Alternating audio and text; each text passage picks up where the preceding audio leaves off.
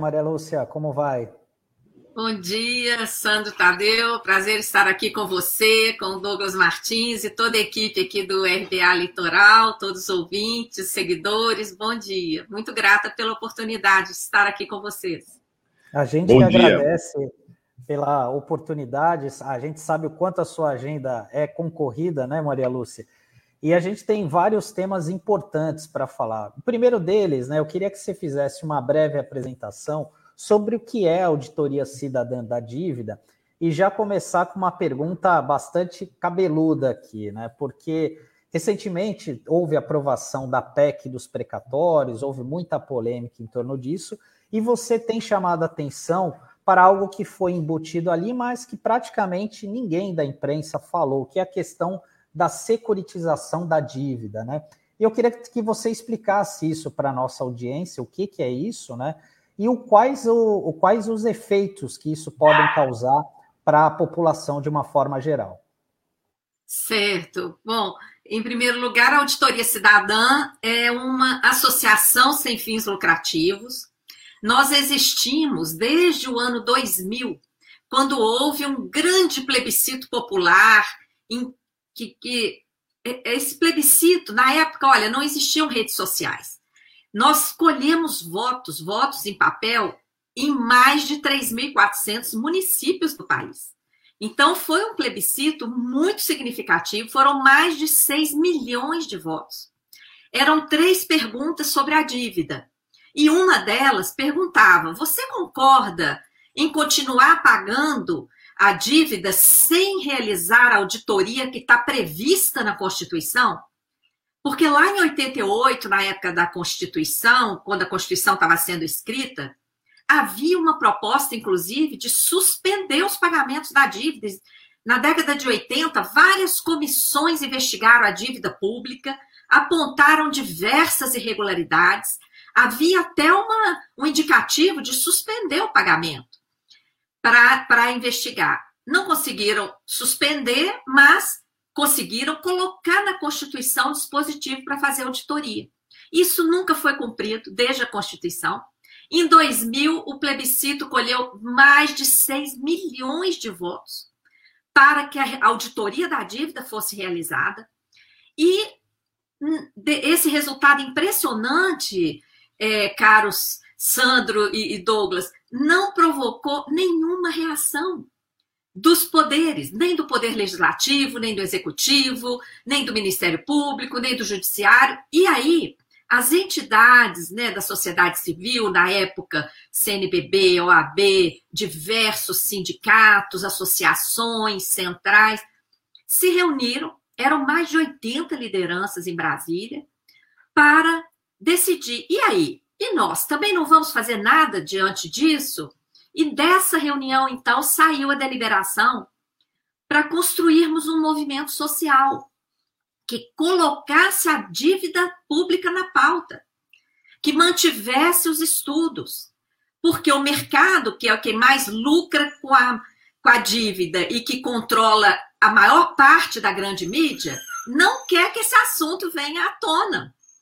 Então, Naquela reunião, eu fui convidada, porque eu ajudei a coordenar o plebiscito em Minas Gerais, eu era auditora da Receita e já tinha visto né, que o dinheiro estava conectado ali o canal, né, o ralo de tudo que a gente arrecadava ia em grande parte para essa chamada dívida. E aí fui convidada para coordenar a Auditoria Cidadã. Aí estou há 21 anos. O nosso movimento está em núcleos organizado em vários núcleos, país afora, voluntários e voluntárias. Temos uma equipe bem pequena de pessoas contratadas para ajudar nas redes sociais, secretaria e tudo mais, pesquisas, mas 99,9% são voluntários. O carro-chefe do nosso movimento é esse aqui, ó. Todo ano a gente mostra essa pizza do orçamento, que mostra, né, que revela que quase a metade do orçamento federal todo ano é destinado para o pagamento dos gastos com juros e amortizações da dívida. Sendo que nós somamos isso porque dentro da parte do da, das amortizações estão juros também. E essa, essa é uma das, das. Esse é um dos mecanismos que a Auditoria Cidadã vem denunciando. É a maquiagem de grande parte dos juros contabilizados como se fosse amortização. Isso é para não revelar o peso desses juros, o abuso. Como o Brasil é generoso com o pagamento de juros sobre uma dívida que até o Tribunal de Contas da União já declarou ao Senado que não tem contrapartida em investimentos. É uma dívida usada para remunerar a sobra de caixa dos bancos, para garantir os prejuízos do Banco Central. O Banco Central pratica uma política monetária suicida, tem um gasto de centenas de bilhões e quem é que paga essa conta? Nós. É dinheiro do Tesouro Nacional, que é entregue ao Banco Central através de doação de títulos da dívida, o Tesouro emite e doa de graça centenas de bilhões de títulos para o Banco Central todo ano. E ainda por cima, o Tesouro paga juros para o Banco Central sobre esses títulos da dívida que ele doa. Então, são vários mecanismos, é só essa essa doação de títulos e juros para o Banco Central custou 3 trilhões e 300 bilhões para o Tesouro Nacional de 2010 a 2020. Só esse pontinho aí, 3 trilhões e 300, sem correção, viu? Valores históricos. Se corrigir, dá o dobro.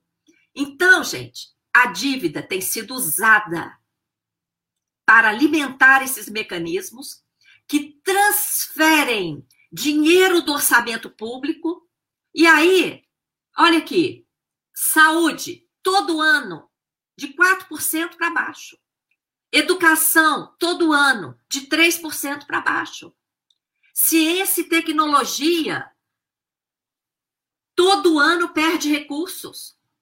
E tudo isso atrasando o desenvolvimento do nosso rico Brasil, impedindo a circulação da moeda, que fica esterilizada no Banco Central, rendendo juros só para banco, e, e usando a chamada dívida pública. E a dívida tem sido, ainda por cima, a justificativa para privatizações, todas as privatizações, desde Collor, passando por todos os presidentes, porque todos privatizaram, uns mais, outros menos, mas todos privatizaram.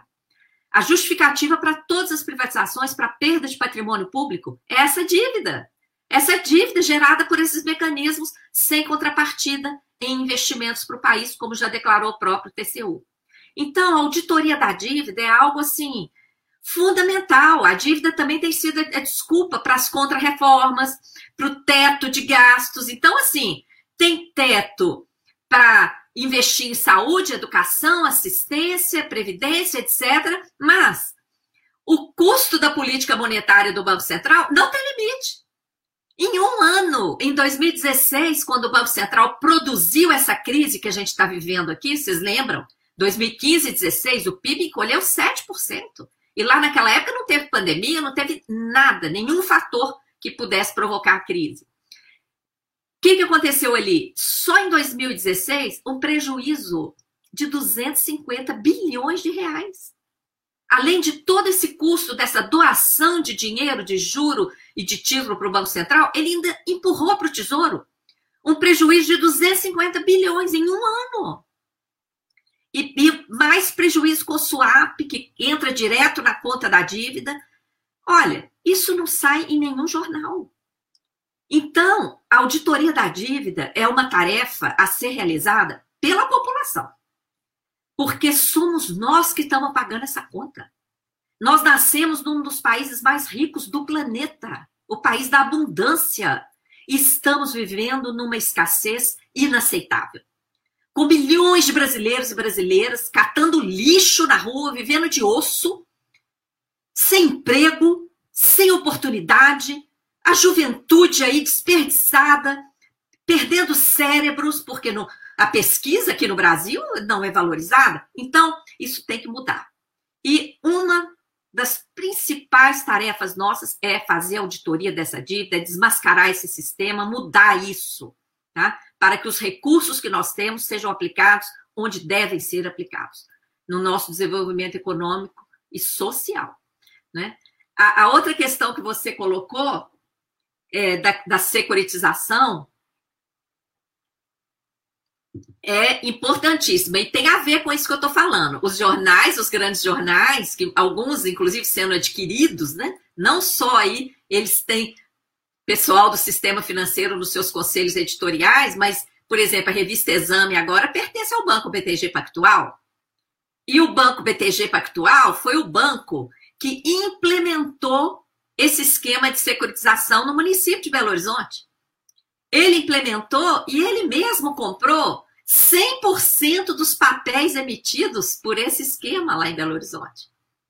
Por que, que ele comprou? Esses papéis emitidos pela empresa PBH Ativos SA, porque para operar, esse esquema cria uma empresa, uma nova estatal. Olha que infame.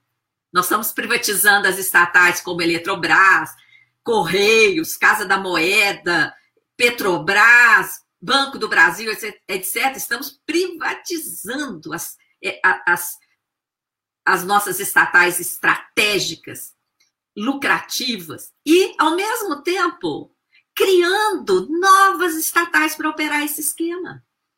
E lá em Belo Horizonte foi o Banco BTG Pactual que estruturou isso tudo. E ele mesmo comprou 100% dos papéis emitidos por essa PBH Ativos SA. Por que, que ele comprou? Sabe qual era os juros desse papel? Quanto que vocês acham que era o juro desse papel? Um papel garantido pelo município. 23% ao ano. Olha que escândalo. Então, eu vou mostrar como é que funciona esse esquema. Porque realmente, vocês acham que a revista Exame, que pertence ao Banco BTG Pactual, vai denunciar isso? Claro que não, né? ele está envolvido, ele, ele estrutura esse, esse sistema e ganha com ele, por que, que ele vai denunciar? Nunca. Então, Maria cara... Lúcia, só, só, um, só um minuto. É que nesse ponto da sua exposição, você disse que esse sistema ele sai, ele não fica contido no nível federal, ele vem no nível subnacional, né? Estado, você está citando aqui o município de Belo Horizonte. Então, esse esquema, ele atinge até os municípios dessa forma. Eu queria que você é, explicasse aqui para a gente como é que isso entra no sistema federativo. Porque muitas vezes a opinião que nós temos é, é senso comum dizer: bom, esse é um problema lá do Tesouro Federal. Esse é um problema da dívida é, externa do Brasil e é uma coisa que é tratada lá no âmbito da União. É grave, todo mundo sabe que é grave, mas tem uma noção de que é distante. O que você está explicando é que não é, não é distante. Isso está na Câmara Municipal da sua cidade, isso está no Poder Executivo local, isso está, portanto, no teu bairro, né? Está na tua rua.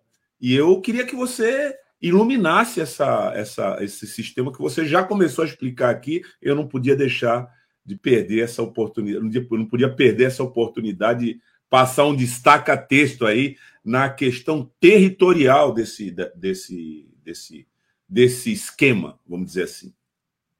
É verdade, Douglas, eu te agradeço imensamente, porque o, o que eu estava explicando aqui é, em âmbito. Esse aqui é o orçamento federal, tá? Isso aqui é lá o, o orçamento da União, quem destina esses recursos aqui dos tributos, da receita de venda de títulos, da receita das receitas patrimoniais, comerciais, todas as receitas que chegam na União são repartidas conforme este orçamento aqui. Mas nos estados, nos municípios, o, o que nós chamamos de sistema da dívida, que é esse uso da dívida pública para transferir dinheiro arrecadado do povo para o sistema financeiro, esse sistema da dívida ele está em todos os níveis. Tá? Ele está na União, como eu falei, com esses mecanismos que através do Banco Central. O Banco Central é uma correia de transmissão de dinheiro público para os bancos, tá? usando o manto da dívida pública. Então, em âmbito federal, envolve Tesouro, Banco Central. Nos estados, olha, todos os estados têm dívida pública. Isso também não é falado.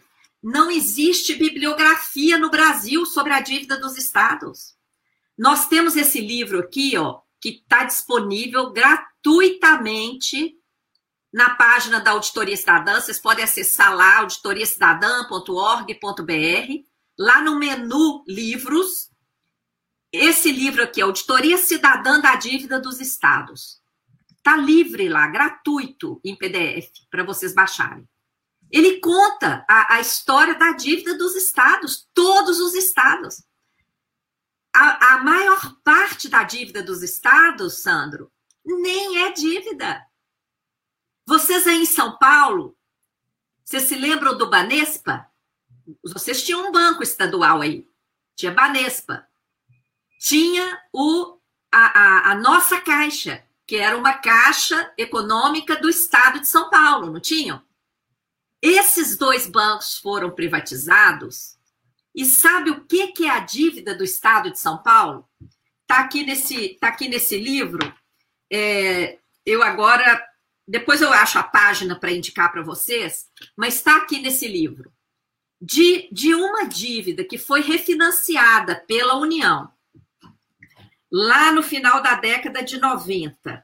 Ah, tem aqui de todos os estados. A de São Paulo o que foi refinanciado era 46 bilhões e 600.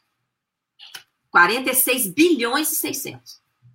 Desses 46 bilhões e 600, sabe quanto que era a dívida mesmo do município?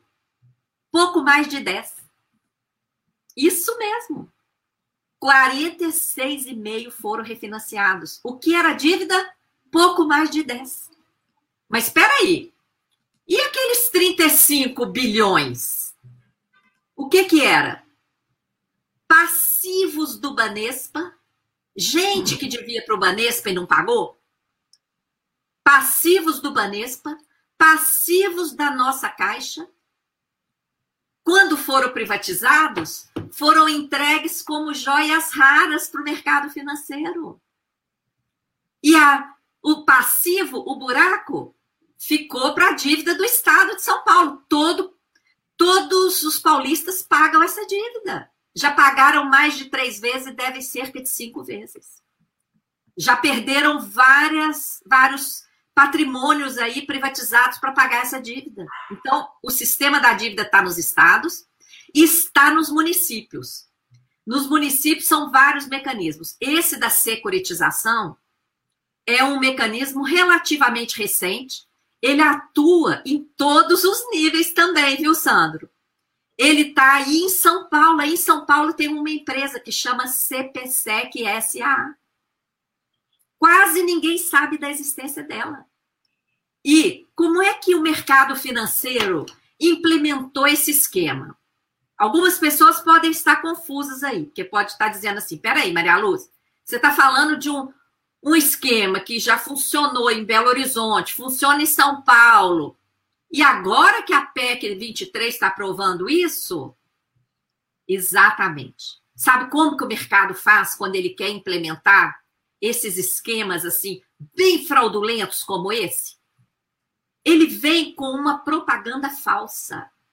Por exemplo, que os municípios, que os estados vão arrecadar aqueles créditos antigos de dívida ativa. Dívida ativa é uma. O Estado é credor. Dívida ativa são aqueles tributos que a pessoa não paga, não paga, não. Aí passa o tempo da cobrança administrativa, eles são inscritos em dívida ativa, tá? Essa dívida ativa, então, são aquelas dívidas de pessoas que às vezes até já faleceram, de empresas que já quebraram há muito tempo, ou então de grandes empresas que simplesmente não pagam. Tá? Como a gente vê aí, os bancos são os maiores devedores da dívida ativa no Brasil. Eles simplesmente não pagam. Aquilo ali fica rolando, rolando, eles entram na justiça, usam todas e todas as instâncias e recursos, e aquilo ali vai ficando e vai sendo corrigido. E o que que, que, que esse quem quer implantar esse esquema faz a propaganda? Ah, esse esquema vai ajudar a arrecadar a dívida ativa, igual a propaganda que está sendo feita agora na PEC 23.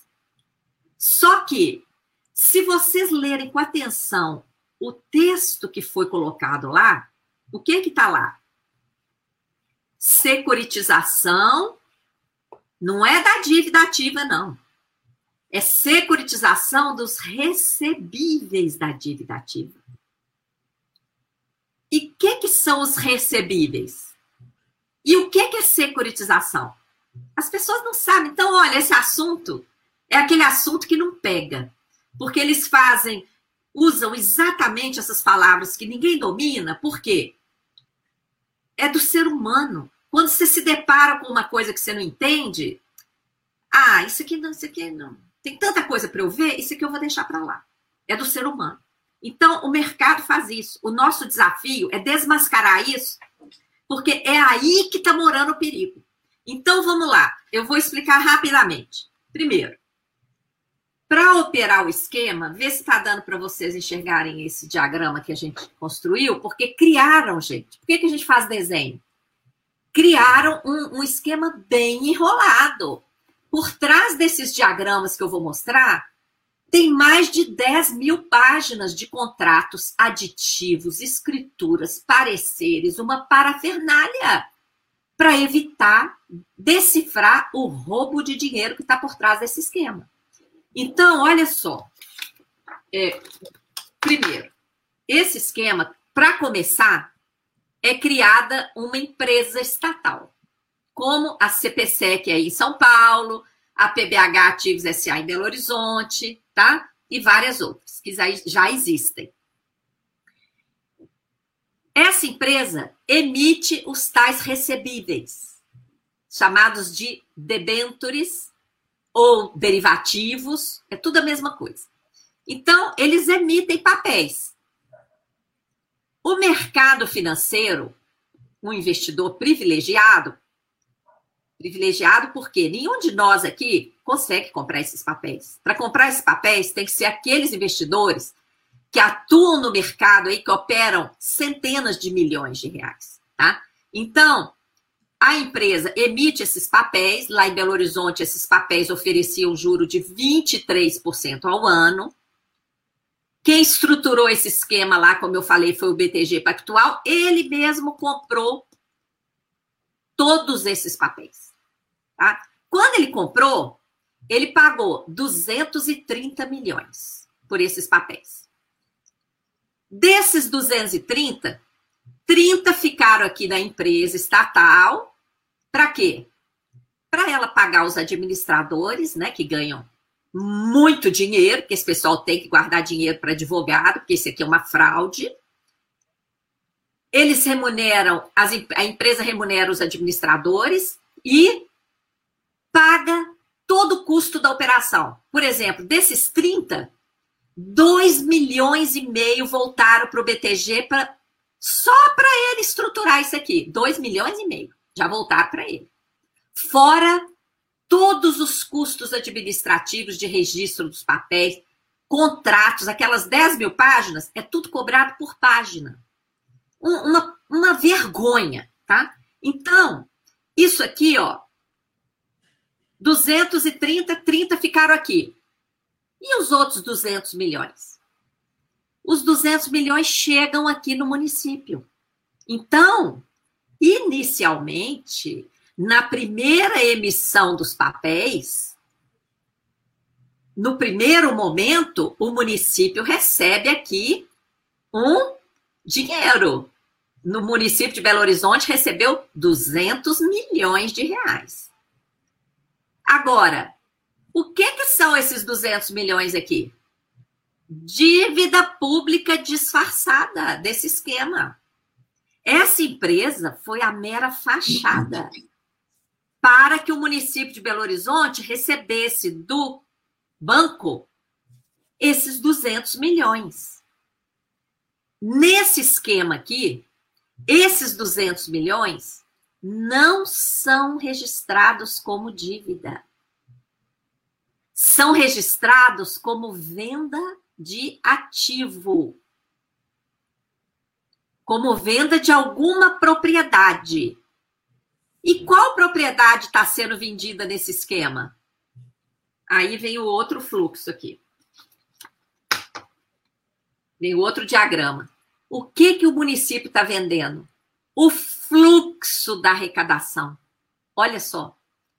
Está vendendo o dinheiro dos contribuintes. Todos nós pagamos o nosso IPTU, seja de apartamento próprio ou alugado, todo mundo paga IPTU. Pa pagamos aí os outros tributos, né? Isso tudo vai para a rede bancária. Como é que funciona hoje? Os bancos que recebem os tributos têm que mandar para os cofres públicos. Se o tributo for municipal, vai para o cofre do Tesouro Municipal. Se o tributo for estadual, vai para o Estado. Se o tributo for imposto de renda, outros tributos federais, vai para o cofre da União. O que, que esse esquema faz? Cria contas vinculadas a esse esquema no meio do caminho. Então, o dinheiro que nós estamos pagando, dos impostos que nós pagamos, não irão mais direto aos cofres públicos. Cai aqui nessas contas vinculadas e dessas contas vinculadas vazam para o investidor privilegiado que lá no caso de Belo Horizonte, o Banco BTG Pactual. Quanto que o, o município que recebeu lá em Belo Horizonte 200 milhões? Quanto de tributo aqui que ele se comprometeu a desviar? Pasmem. 880 milhões. Mais correção monetária pelo IPCA, mais 1% ao mês.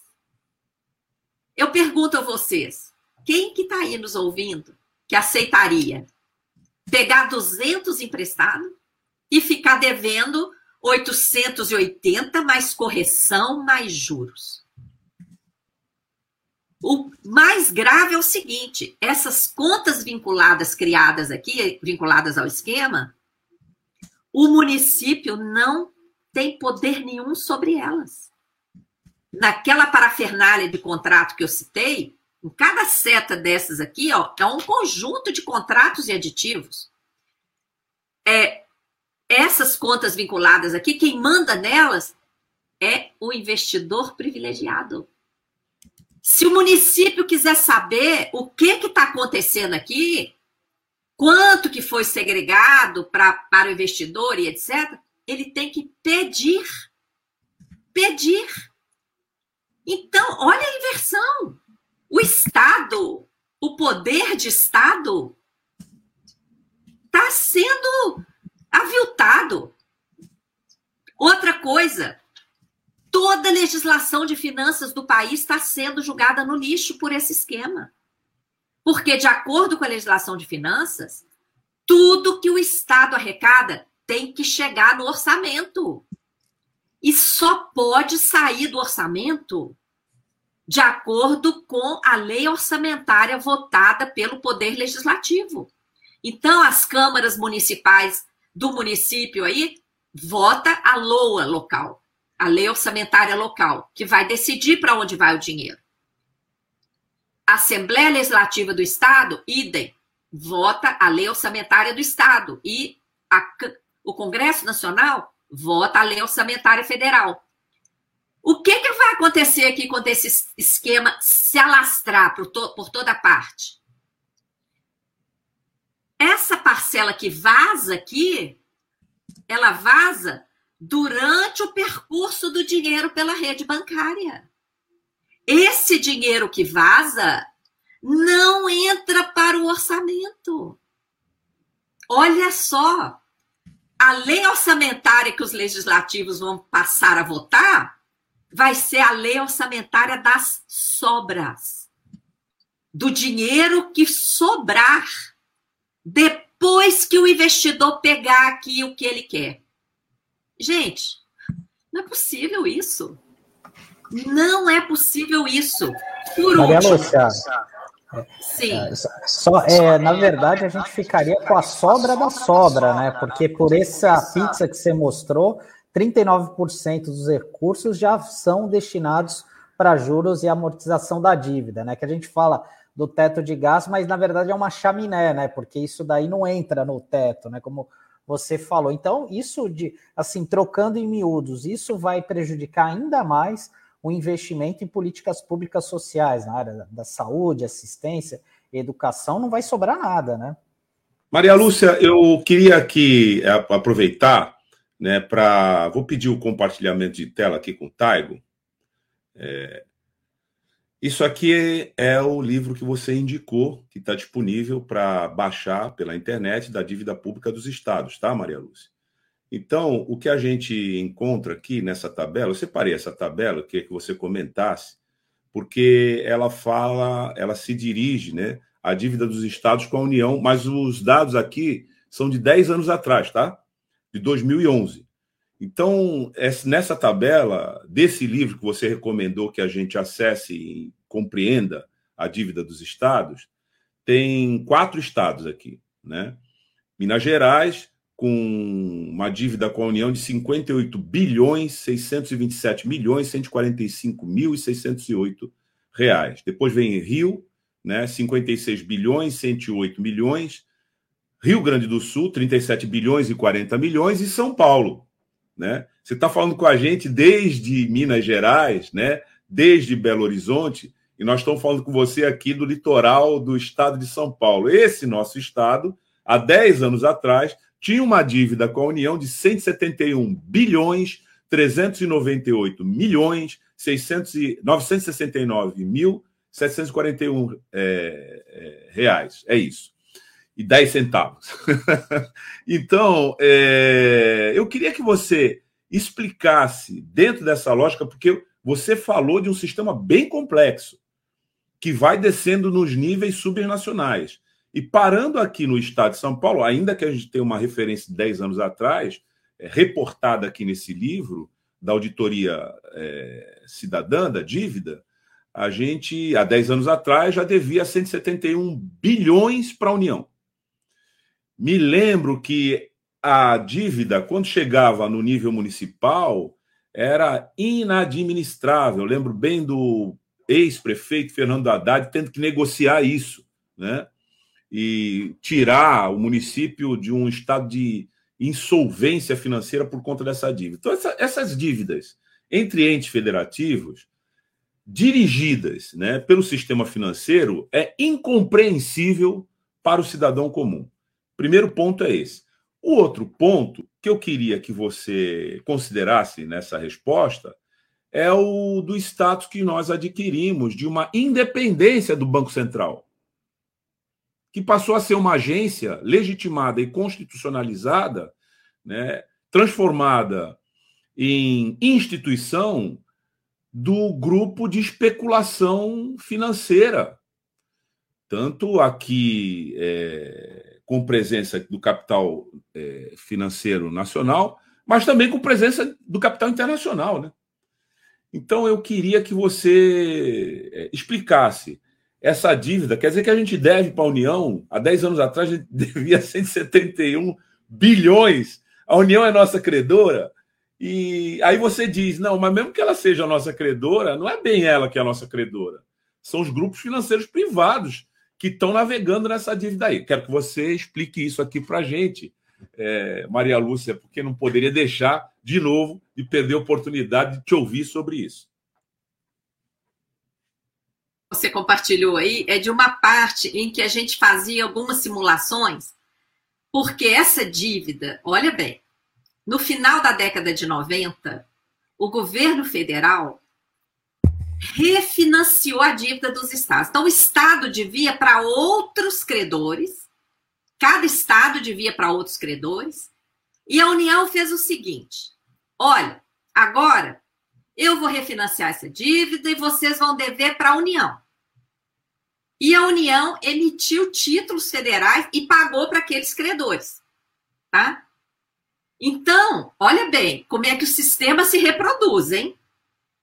A União gerou uma outra dívida federal para pagar aqueles mesmos credores e os estados ficaram devendo para a União. O cidadão ficou devendo duas dívidas da mesma coisa, duplicou. Porque o cidadão que paga tudo, ele paga tanto a dívida do Estado, ele paga a dívida federal, tudo. Então, isso aí é uma maneira de turbinar, de fazer uma pirâmide com a dívida, tá? Como é que foi o refinanciamento? Aproveita que você está compartilhando, vê se você acessa a tabelinha da página 94, que vai ficar mais fácil para responder a pergunta, se as pessoas visualizarem assim o, o que, que eu estou falando. Tem uma tabelinha lá na página 94 do livro, está aí no PDF também, que uhum. mostra que o total refinanciado, somando a dívida de todos os estados, aí, essa tabelinha colorida aí, ó. O valor total refinanciado, lá no final da década de 90. Pode foi, compartilhar, Taigo. É, foi 112 bilhões, tá? Aí, 112,18 bilhões. Desse total refinanciado, a dívida dos estados era.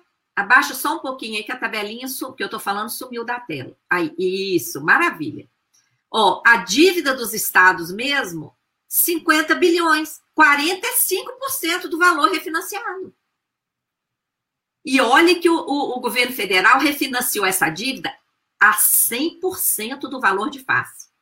Grande parte dessa dívida eram títulos públicos, porque antigamente os estados podiam emitir título público. E esses títulos eram arrematados no mercado, às vezes, por metade do valor de face, às vezes até menos. O que, que a União fez? Refinanciou no teto. Refinanciou a 100%. Então, esses 50 bilhões aí, os estados já levaram um prejuízo, tá? Se a União quisesse de fato ajudar os estados, ela teria arrematado os títulos no mercado pelo preço baixo e zerava a dívida. Em vez disso, ela duplicou a dívida a 100% do valor de face e ainda por cima, em condições onerosíssimas. O que, que eram os outros 55%? O esquema do PROES, o passivo dos bancos estaduais. Em Alagoas, o pessoal do nosso núcleo investigou o que, que era esse passivo, sabe o que, que era? Dívida dos usineiros, que mandam no Estado, mandam na política do Estado e não pagaram suas dívidas para o Produban, o Banco de Alagoas. E a dívida dos usineiros virou dívida do Estado de Alagoas. Quem é que devia para o Banespa aí em São Paulo? Sendo que essa média aí é a média geral. No caso de São Paulo, a dívida do Estado ali embaixo era 11 bilhões e os, o passivo dos bancos era 34 bilhões. O caso de São Paulo é escandaloso. Ninguém fala disso. Tá? O caso do município de São Paulo, você citou o ex-prefeito Haddad, é mais escandaloso. É, a, a dívida do, do, município de São Paulo é nula. Tem um capítulo nesse livro que fala dela. Agora, dá para você mostrar a tabela da página 105 para a gente concluir o que, que aconteceu com os estados? Sim, vamos, vamos até lá. Ó. Olha aí. O valor refinanciado aqui está retificado, porque aquele 112 lá que foi refinanciado, depois mais para frente teve um, um bilhão a mais. Então, 113 bilhões.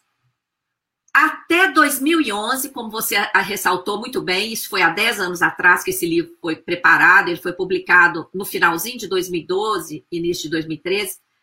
É, os estados pagaram de amortizações daqueles 113, 55 bilhões. De juros, olha a extorsão. De juros, os estados pagaram 120 bilhões. Isso tudo sem correção, viu, gente? É só valor histórico. E, apesar dos estados terem pago entre juros e amortizações quase 180% aí de tudo, eles deviam 300%. Olha ali. Por quê? Por causa das condições onerosíssimas. Esse é um dos mecanismos que faz a dívida se multiplicar por ela mesma. Quanto mais paga, mais deve. Então, gente, para concluir essa parte do Estado, uma dívida questionável, tanto na parte que era considerada dívida, porque a União pegou pelo valor de 100% do valor de, face, essa dívida não valia isso, como todos os antecedentes, que não vai dar tempo de explicar aqui, mas está tudo no livro, vocês podem acessar depois, os antecedentes que já fizeram aquela dívida do Estado turbinar devido à política monetária federal que interferiu nos estados. Aí vem condições onerosíssimas em cima. No final, como é que a situação está hoje? Em 2021. Os estados já pagaram essa dívida, em média, mais de três vezes e devem cerca de cinco vezes aquele valor refinanciado, se a gente pegar valor histórico. Além dessa sangria, os estados foram obrigados a privatizar patrimônio para pagar essa dívida, foram obrigados a entregar seus bancos estaduais para pagar essa dívida e entregar de que jeito? Ficando com o passivo deles. Vocês estão vendo quanta lesão? Perderam o banco estadual, ainda assumiram todo o passivo. E mais, depois de todo esse sacrifício, neste momento, o Tesouro Nacional está implementando o tal do plano de recuperação fiscal, que não é recuperação coisa nenhuma. É plano de implosão fiscal. Pega aquela dívida turbinada, que já foi paga várias vezes, e exige que os estados façam securitização dessas dívidas, gente. Então, aqui, esse esquema aqui que eu estava mostrando vai ser aplicado sobre o saldo dessa dívida. O que, que vai acontecer? Vai eternizar uma dívida nula, que já foi paga várias vezes. Porque esse esquema aqui, agora, securitizando, vai passar essa dívida para o mercado. Vai transformar em papéis e vai passar a transferir o tributo na fonte, como se fosse um consignado. Vocês abriram aí o programa falando das dívidas das pessoas? Quem tem empréstimo consignado sabe o que, que é isso. O banco já abocanha lá a parcela do empréstimo, o dinheiro nem vem para sua conta, não é assim? Já pega Esse direto na boca do caixa. Esse esquema faz isso, gente. Esse esquema, o dinheiro que sai aqui, que vaza antes de chegar aqui, isso aqui é igualzinho a prestação do consignado. Só que na esfera pública isso é proibido. Isso burla o orçamento, burla as leis orçamentárias, dá, é, um, é, um, é um verdadeiro escândalo. E como é vocês falaram no início, ninguém falou nisso na PEC 23. Aliás, esse assunto sequer constou do texto original da PEC. Depois que a PEC já tinha passado pela Comissão de Constituição e Justiça, que é a comissão que analisa a legalidade, o texto foi para a comissão especial. Lá na comissão especial, o relator co colocou dois parágrafos lá no texto da PEC, mas no texto do relatório dele, ele nem cita o assunto. E a maioria dos deputados não leem o texto legal, lê o relatório, porque o relatório é um texto que tem parágrafos ali explicativos, né? Tem uma história, né? O relatório é uma história, vai contando ali porque por que razão tal artigo está sendo colocado, está mudando, está acontecendo isso, acontecendo aquilo. O texto da lei é frio, é um parágrafo solto lá no meio de um, de um artigo. Então, eles não leem aquilo ali, eles leem o relatório. E o relatório não tem uma palavra sobre isso. Nenhuma palavra. É um contrabando, né, Maria Lúcia? Nessa é legislação. Contrabando, é o jabuti. É o jabuti, é. o contrabando. E é o verdadeiro objetivo dessa PEC, gente. Porque vocês imaginem, com esse esquema da securitização, o mercado financeiro se apodera diretamente da arrecadação dos tributos. Ele nem terá mais que esperar. Os, os, entes, União, Estado e município, pegar o dinheiro e pagar a dívida. Não vai ter mais que esperar isso, não. Pagamos o tributo, o dinheiro já está vazando direto para eles. Isso não é possível. Isso é um crime. Esse esquema já funcionou na Europa. Nós denunciamos isso lá quando participamos da investigação da dívida no parlamento grego, na, na auditoria da dívida grega. Nós, eu fui convidada, nós descobrimos esse esquema lá. E aqui no Brasil, nós estamos alertando isso desde 2015. Isso vai levar o Brasil à insolvência, né, Maria Lúcia? pelo que você está dizendo, rapidamente a gente vai entrar na mesma lógica, na mesma espiral da Grécia, né? Que passou, inclusive, por convulsões sociais. Nós já estamos num quadro é, de desajuste, da, de injustiça social gravíssimo. Sim. Mas é, vai se somar isso à insolvência do Estado, pelo que você está falando. A gente está é, tá numa situação em que governo Governo, de fato, é o capital financeiro. É esse o governo. O resto é tudo um protocolo subordinado a ele. Que é essa explicação que você está dando aqui. Está tá certa essa percepção, Maria Lúcia? Está certíssima. Inclusive, é isso mesmo que é, tem conexão com outro ponto que você falou, que eu não cheguei a abordar, a, da independência do Banco Central. Esse, esse áudio que vazou do André Esteves, ex-presidente do BTG Pactual, André Esteves já teve até preso. O que, que vazou naquele áudio? Ele consultado por ministros do Supremo. O projeto de independência do Banco Central, flagrantemente inconstitucional. O ministro relator, Lewandowski, chegou a fazer o relatório dele acusando a inconstitucionalidade. E depois, provavelmente depois da conversa com André Esteves, Veio lá um outro voto do ministro Barroso, um voto errado, interpretando erradamente o artigo 48 da Constituição, como se o artigo 48 desse iniciativa ao Congresso para tudo aquilo que está listado lá. Se fosse assim, o governo federal não precisaria mais enviar a lei orçamentária, o próprio Congresso podia criar a sua lei orçamentária tá? para o país. Então, assim, um voto errado. Por quê? O áudio revelou o ministro Supremo consultou sobre a independência do Banco Central. O presidente da Câmara consulta o banqueiro. O presidente do Banco Central consulta o banqueiro. Então, isso aí escancarou. O Banco Central é uma agência que opera para transferir dinheiro público para os bancos, para autorizar esses mecanismos financeiros, tá? Agora, por exemplo, o Banco Central está aí subindo a taxa Selic loucamente, sob a falsa alegação de que é para baixar a inflação. Isso é falso.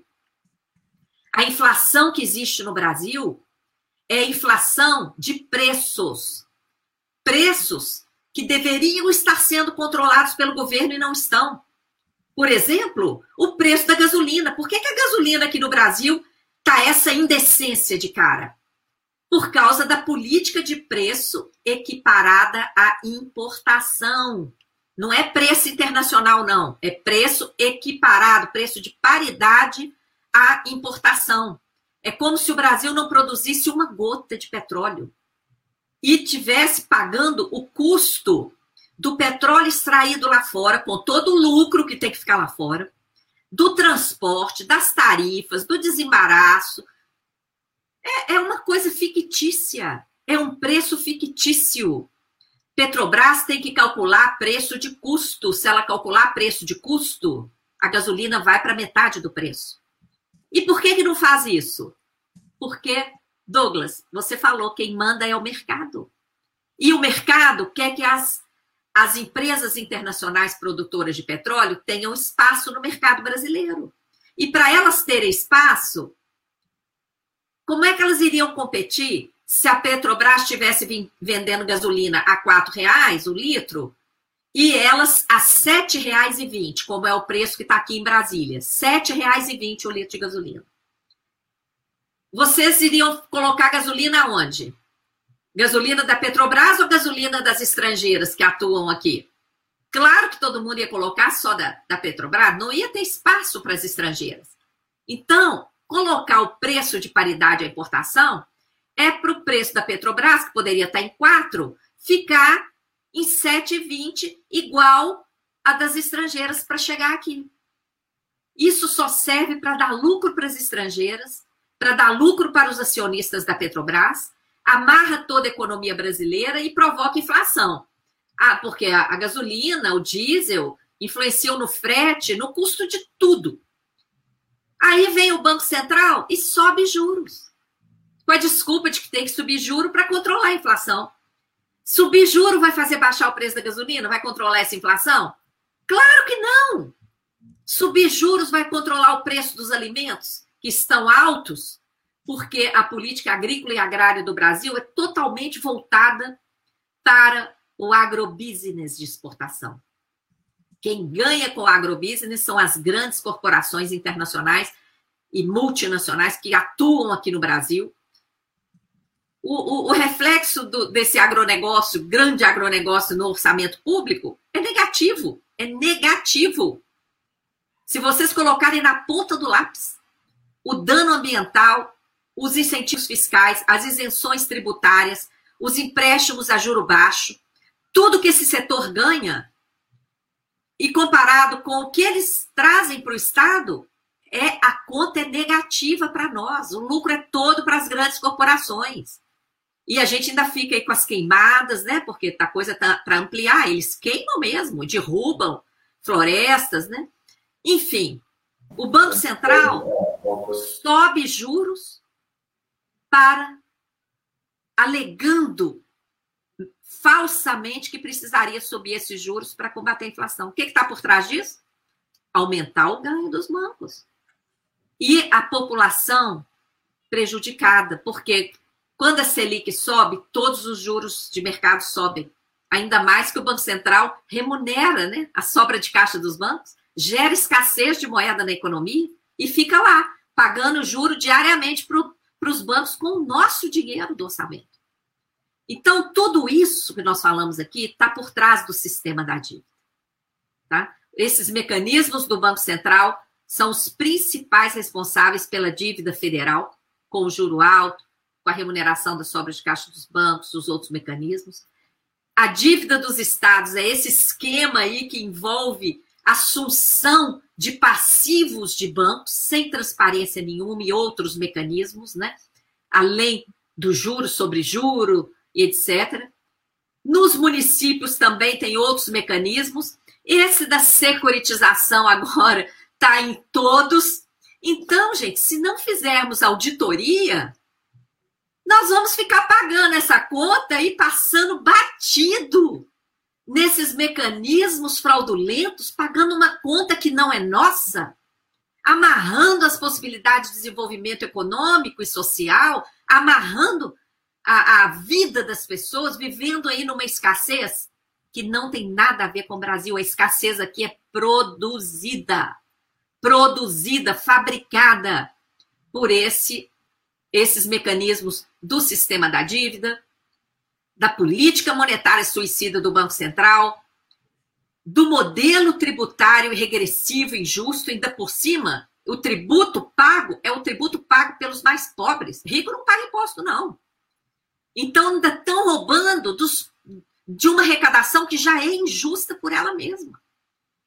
E ainda esse modelo de extrativista, né, que não respeita o ambiente, não respeita a natureza. Nós, esses quatro eixos do modelo econômico que atua no Brasil foram objeto de um mini curso que a gente deu junto com o Observatório de Finanças da Economia de Francisco e Clara na terça-feira, anteontem, e hoje, 20 horas, é a segunda parte do curso. Hoje nós vamos falar das propostas para mudar tudo isso. Então, quem quiser participar, é gratuito. Podem acessar a, as redes sociais da Auditoria Cidadã da Dívida, se inscrevam e acessem, vai ser pelo canal do YouTube da auditoria, o link público.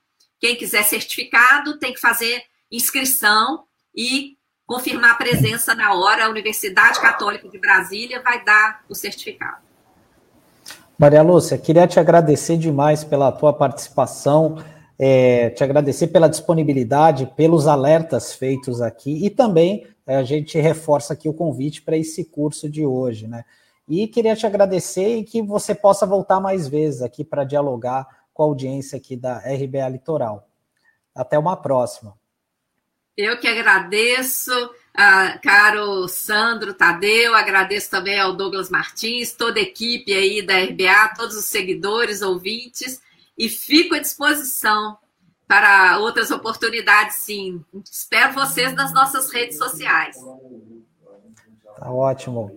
Tchau, obrigado, tchau, Maria Luciana. Muito obrigado. Muito grata a vocês todos. Abraço.